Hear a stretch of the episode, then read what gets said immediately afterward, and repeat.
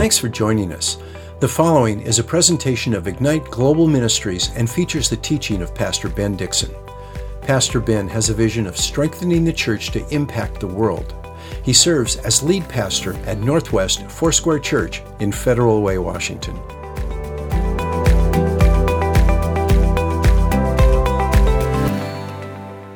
If you have a Bible, you can turn to Mark chapter 8. We're going to be reading verses 27 through 38.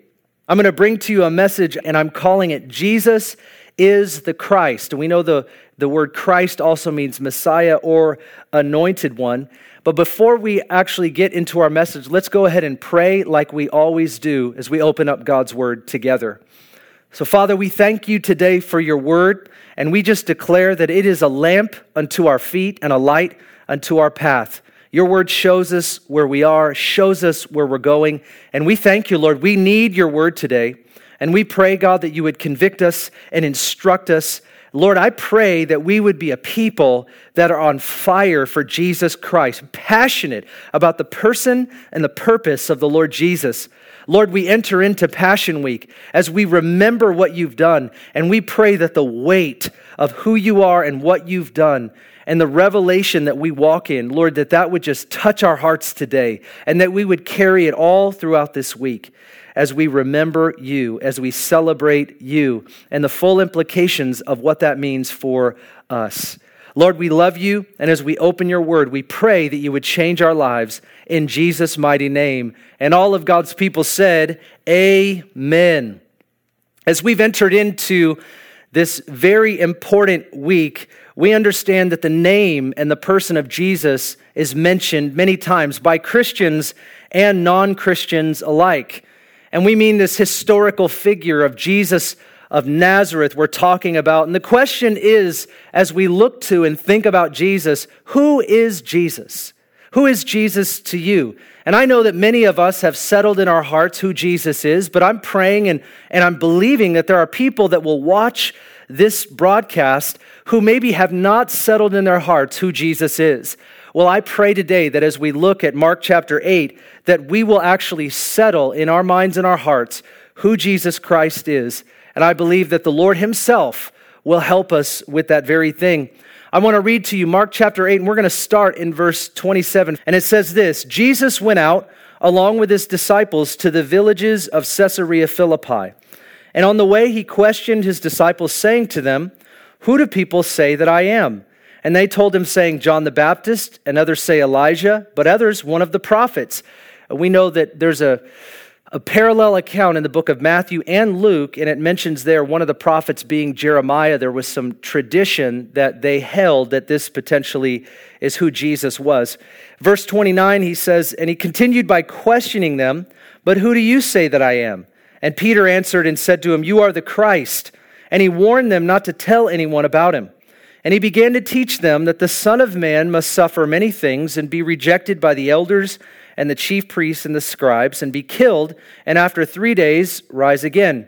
He was stating the matter plainly. And Peter took him aside and began to rebuke him. But turning around and seeing his disciples, he rebuked Peter and said, Get behind me, Satan, for you are not setting your mind on God's interests but man's. He summoned the crowd with his disciples and he said to them, If anyone wishes to come after me, he must deny himself and take up his cross and follow me. For whoever wishes to save his life will lose it, but whoever loses his life for my sake and the gospel's will save it. For what does it profit a man to gain the whole world and forfeit his soul? For what will a man give in exchange for his soul? For whoever is ashamed of me and my words in this adulterous and sinful generation, the Son of Man will also be ashamed of him when he comes in the glory of his Father with the holy angels. Now, in the timeline of Jesus' ministry, this is about, this moment is about six to seven months away from what we call Passion Week, which is obviously the week that we are celebrating today, leading up to Jesus, his death and resurrection. Prior to this text, we read about a moment where the Pharisees had come out to see Jesus and essentially provoke him to prove that he may be the Messiah. In fact, they didn't believe that he was, but they were trying to catch him. so that he would say to them that he was the Christ or he was the Messiah, and therefore give them all of the evidence that they needed to prosecute him, which they eventually do anyways. They ask Jesus for a supernatural sign. Prove to us who you are by giving us a supernatural sign. And Jesus tells them, I will give you no sign. And he continues a journey with his disciples, going to various villages. And as he's on the way with his disciples, he reminds them of the miracle that he had recently performed. He asks them, Do you remember the five loaves and the two fish, and how that became enough for the thousands? And the disciples are wondering even what he's talking about, but he's actually using that miracle to help them understand further that he is, in fact, the Messiah. He's trying to help them come to the conclusion that he is the Christ. He also helps them to understand and see that there is a leaven, so to speak, of the Pharisees, a blindness a spiritual blindness that's over them. See, the Pharisees had witnessed the miracles of Jesus. They had already seen the signs, but they were blind to them and they were unwilling to see that Jesus was performing the signs of not any miracle worker, but that he, in fact, was the Messiah. Not long after this conversation, that Jesus is having with his disciples, he enters a town called Bethsaida. And when he's there, he heals a man of his blindness, which further indicates that Jesus, again, is the Christ or the Messiah sent from God. Now, we know that there are hundreds of references in the Old Testament there are many prophecies. Scholars debate just how many prophecies there are about the first or the second coming of the Messiah, but we know there's at least 65 and there could be many hundreds. It depends on how specific we want to get. But there are many, many there. And it's important for us to realize that the Jewish people were awaiting a Messiah. They were longing for their Messiah to come to them, save them from their oppression and take his place as the ruling and conquering king. They were awaiting their Messiah, and they did not believe for a moment that Jesus was that Messiah, but this actually makes the identity of Jesus very, very important. Jesus and his disciples are now at this point on their way to Caesarea Philippi, and he uses this time very intentionally. And I think this passage reveals several things that we need to know, even that are important for this week, because everything that Jesus had done in walking with his disciples, talking with and teaching his disciples had led up to this moment. In fact, I, I actually believe this is this climax moment in the Gospels where Jesus finally establishes who he is to his disciples and they settle it once and for all. It is from that moment as he sets his face towards Jerusalem that he knows that he's going to give his life as a sacrifice for the sins of the world. He wants his disciples to be more and more prepared for that moment. And this is actually a very weighty moment that we're reading about today. There's a couple things that I want to bring out of the text that I think will absolutely help us, even encourage us where we are today. And the first thing I want to bring up is we want to talk about the person of Jesus because the first thing that Jesus wanted to do, as I have already said, is establish who he was.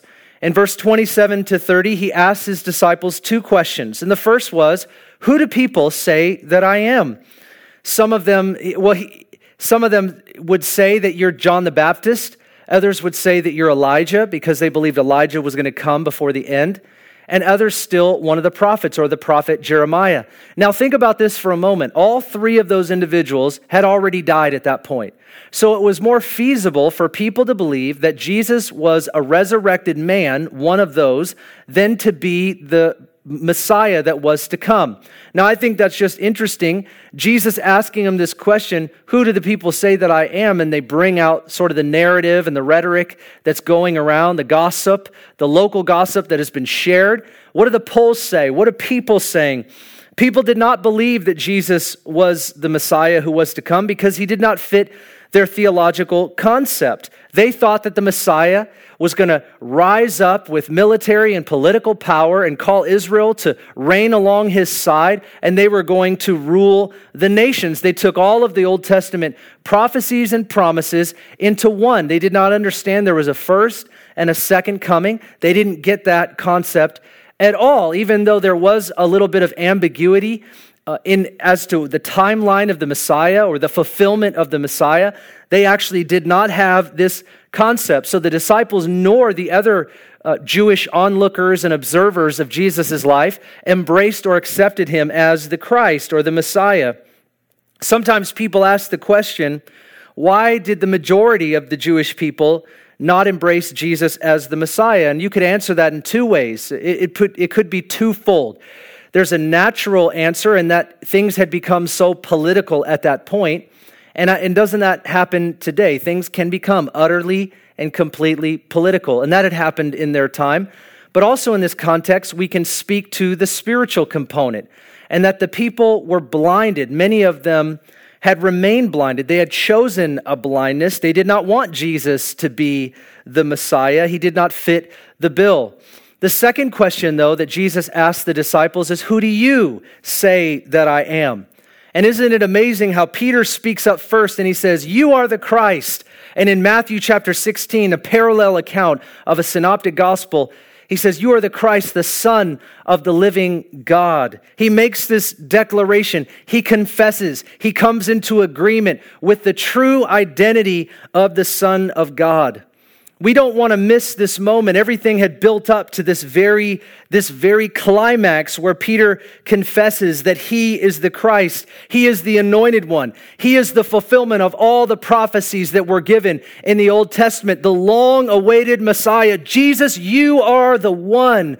And all of the disciples, I can imagine just a hush comes over them and they go, We knew this. We thought this. We believed this.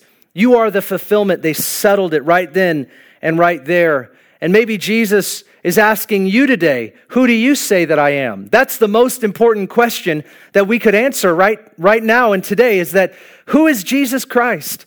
Is he a moral man? Is he a legend? Is he a person with good principles and, and, and, and teachings? Is he a rebel that led a revolution? Is he a fictitious figure of the past that people have made up? There are a lot of different things that people say about this Jesus. But it doesn't matter what people say. Jesus looks to the heart of each one of us and he says, Who do you say that I am? Maybe you've already settled who Jesus is, but if you haven't, you certainly can.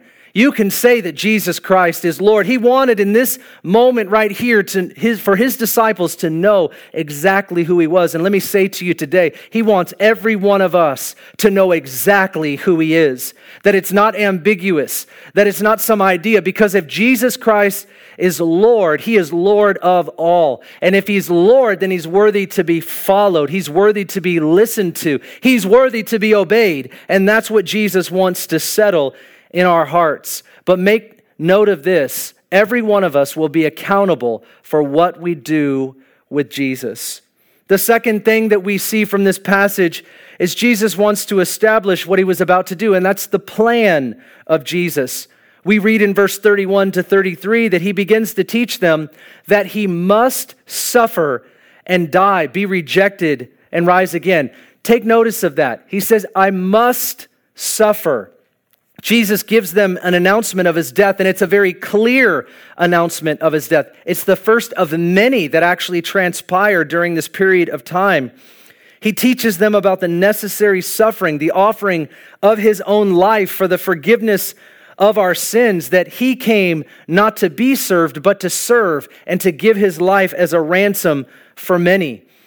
Many of us have the question, and they did as well why did Jesus have to die? And the, the answer for that is because every person was born in a sinful condition. That's right. We read back in Genesis chapter 2 where God told Adam and Eve, who were representative of all humanity, He said, Do not eat from the tree of the knowledge of good and evil. In Genesis chapter 3, we see that the enemy tempts Eve and deceives Adam. The, this happens in Genesis 3, and they eat from the tree, they disobey God. God told them, The day you eat from the tree, you will die. And when they ate, spiritual death came into their life. Physical death was set in their life. And every human being that was born after them was born into a sinful state, a state where they were in need of being born again, being made alive. They needed, every person actually needs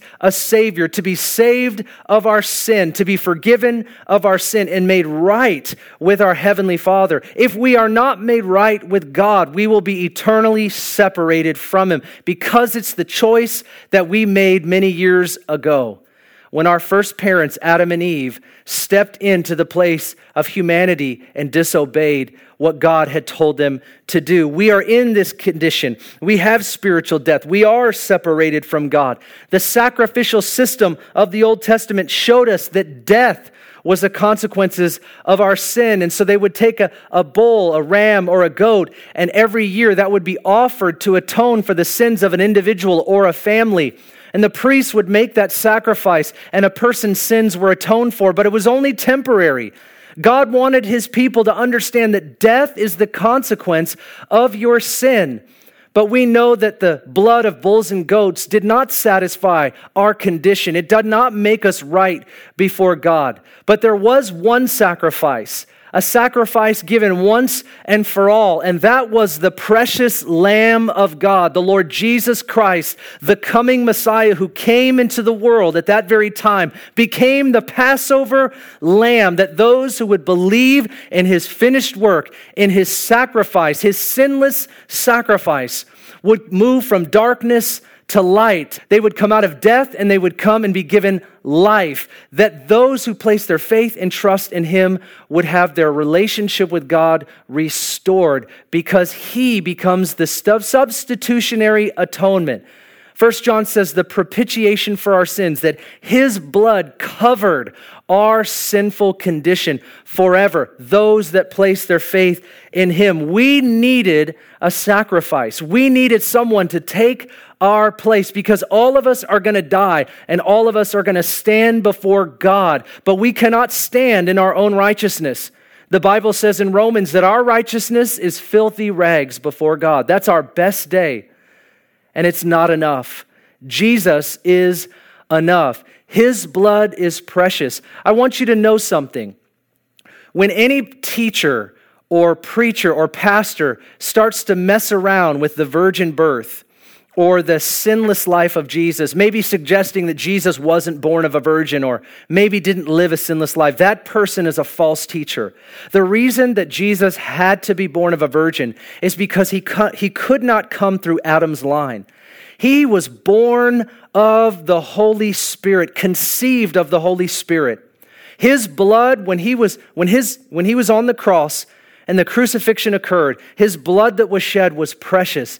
First Peter says the precious blood of Christ, worth more than silver and gold. It was not the blood of any normal man. This is the blood of the Lord. We're talking about the sinless one. We're talking about the one conceived of the Holy Spirit. We are talking about God the Son who became death. He became sin, the Bible says, in our place that we might become the righteousness of God in Christ Jesus. We needed someone to take our place. Jesus took our place in death so that we could take our rightful place in eternal life because of Jesus. His blood is sufficient. His life was sufficient for every person to come back into relationship with God. He reveals this plan to his disciples. And I believe that Jesus probably was reading to them from Isaiah 53. This is just my assumption. And he opens the, the the chapter of the suffering servant that in that time the rabbis believed was about the Messiah. They believed that it was about the, the coming anointed one. And somewhere along the line, in maybe the, midi- the, the medieval times, this is where rabbis changed their tune and they, they actually believed that Isaiah 53 was more about the nation of Israel. But we know that's not what they believed in this time. And I can imagine Jesus opening this up and reading to them about the suffering servant because they couldn't accept his plan. And so he said, Have you not read about the Messiah? And now you know who I, who I am, that, who has believed our message, verse 1, and to whom has the arm of the Lord been revealed? For he grew up before him like a tender shoot and like a root out of a parched ground. Is speaking of the vulnerability that Jesus came. He came as a baby.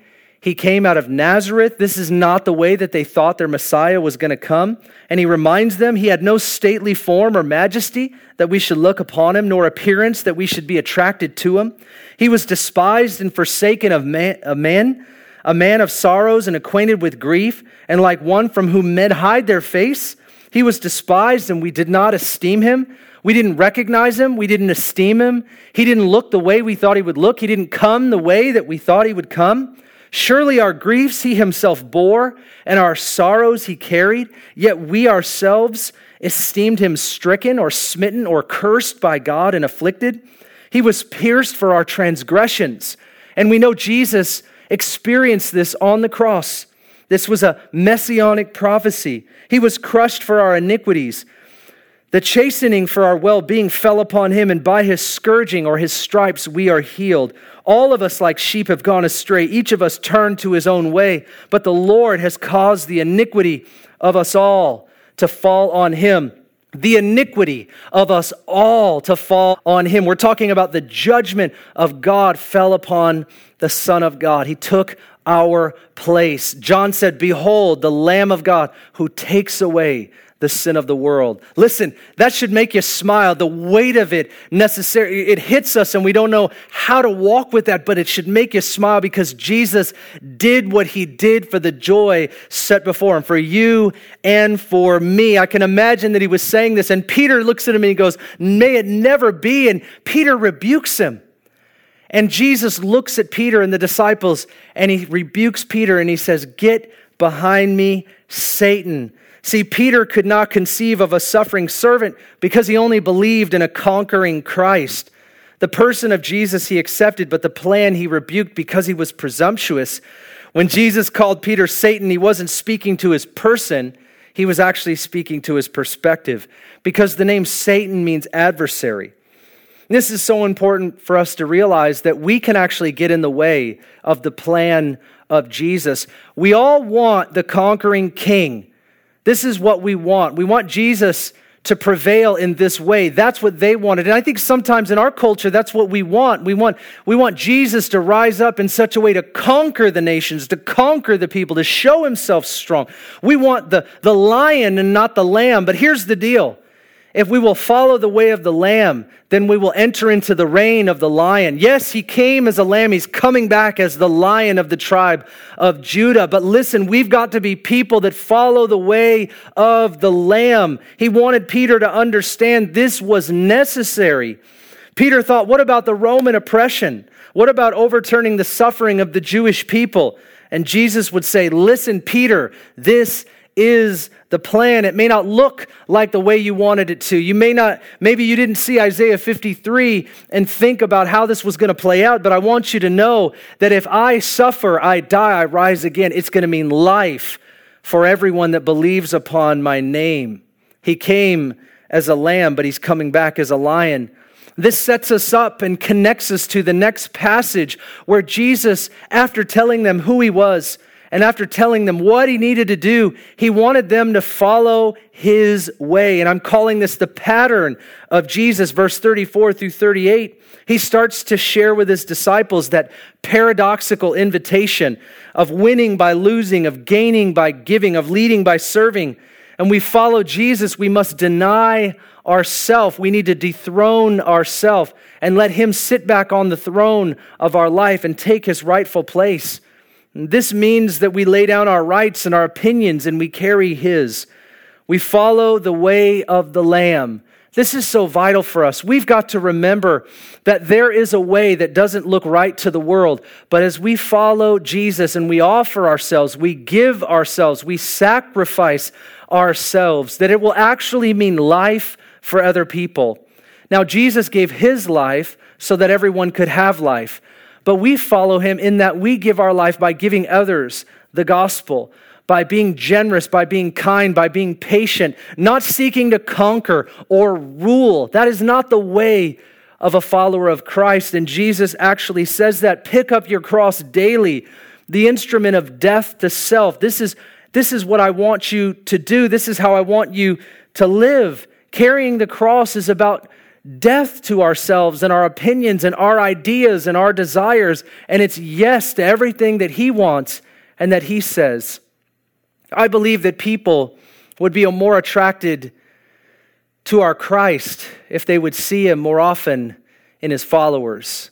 This is what I'm talking about today is that it's not enough for us as the followers of Jesus to know who He was to know his plan and receive him as Lord and Savior, and then looking, look nothing like him at all. The, the exhortation from the Lord today is that we've got to start, start laying down our crowns and picking up our cross. The, that, that, that's what the world really needs. They need to see a sacrificial people that look more like the Lamb of God who takes away the sins of the world. It's time for us to follow his pattern and to follow his way. And here's what I want to say to you if you're watching me, however you ended up watching this, and you have not settled in your heart who Jesus is, first of all, let me just tell you 21 years ago, this guy right here made a decision to follow Jesus. It says that when Peter called Jesus the Christ, Jesus looked at him and said, Flesh and blood did not reveal this to you, but my heavenly Father. Listen, God will reveal to every one of us. 21 years ago, He revealed to me that Jesus was the Christ, the Messiah, the one that I needed to save me from my sins and restore me to right relationship with God. He revealed to me, but I got to choose what I did with Jesus. You and I get to choose what we do with Jesus. If you do not personally have a relationship with Jesus Christ, I believe He's revealing Himself to you. And it's not an accident. It's no coincidence that you're watching this. You don't know me and, and I don't know you, but here's the thing God wants to know you. And He wants to know you through His Son, Jesus Christ, who made a way for us to know Him and be with Him eternally. The Bible says that those who believe upon His name, He gave them the right to be children of God. We're not in this life just to hang on and do the best we can and suck the most amount of pleasure out of this life and then die. We were not created for death. We were created for life and life eternal. That's why every funeral doesn't feel right. Every time someone dies in our life, there's this sense of something isn't right about death. It's because we weren't created for it. We were created for life. But in order for us to experience life, we've got to give our life back to the one who gave us life to begin with. And that's what it means. If God right now is touching your heart and showing you that Jesus is the Messiah, Jesus is the Christ, you need him. You may be saying to me, Ben, my life is all messed up and I need my life to be a little bit better. Jesus doesn't want to make your life a little better. He wants to give you a new life. That's what he does. He gives us a new heart. It's a miracle. It's called a new birth. We're born again. We are made new by the precious Holy Spirit when we believe upon Jesus Christ. If you haven't done that yet, let me encourage you to pray this prayer with me. All you have to do is confess with your mouth that Jesus Christ is Lord because you know you believe right now in your heart. There's faith in your heart that says this is real. Something about this is real. You don't have to understand everything right now, but you know in your heart something about this is real. Pray this prayer with me. And those of you that have already given your life to Jesus, pray with me today. For everyone else that might watch this that doesn't yet know him, that today would be the day of salvation. Pray this prayer. Say, Lord Jesus, I believe that you are the Messiah I believe that you are Lord and that you came into this world and you gave your life for the forgiveness of my sins. Now I ask for your forgiveness and I choose to follow you. I turn from following myself and I give you my life. Now ask him this Holy Spirit, come and fill me right now and teach me how to follow Jesus. In Jesus' name I pray. Amen. If you've prayed that simple prayer, all you have to do is respond by letting us know. Now, you don't have to do that, but I want to know that you've responded. I want to know that you've prayed that prayer. I want to know that you're starting a relationship with Jesus Christ. My email address is real simple it's ben at nwcfoursquare.org. I'd love to hear from you. Doesn't matter how you got onto it, but you got onto it. Contact us. We want to help you take next steps. Maybe you don't know what to do next. And maybe you're far away from God and you're saying, Ben, I know Jesus or I've known him at one time, but man, I'm not following. I'm not walking after the way of the Lamb. I'm walking around stepping on everybody. I'm not showing anybody the way. Well, right now, you can get your heart right with God. He wants to do business with us. This week is special. It's where we take the weight of who He is and what He's done, and we remember, but don't just remember in our minds. We give our lives again fresh over to Him right here and right now. Would you do that? If that's where you're at today and you know you need to give your life over to the Lord, you say, I, I believe upon Him, but man, today I need to change the way I'm living. No, that's called repentance. Just tell Him right now, Lord, I repent from the way I'm living. I turn from that, and there's nothing good for me there. Everything good is found in a relationship with you, and I've been avoiding you, or I've walked away from you, or I just haven't been where I need to be. Just tell him that and ask him to forgive you and ask him to restore you. And his answer to you, friend, is yes. That's what he always does. That's what he always says. All the promises of God in Christ are yes and amen. He's not merely the God of second chances, He's the God of as many chances as we need until we take our last breath. Turn to Him now and watch what God will do in your life. Amen and amen.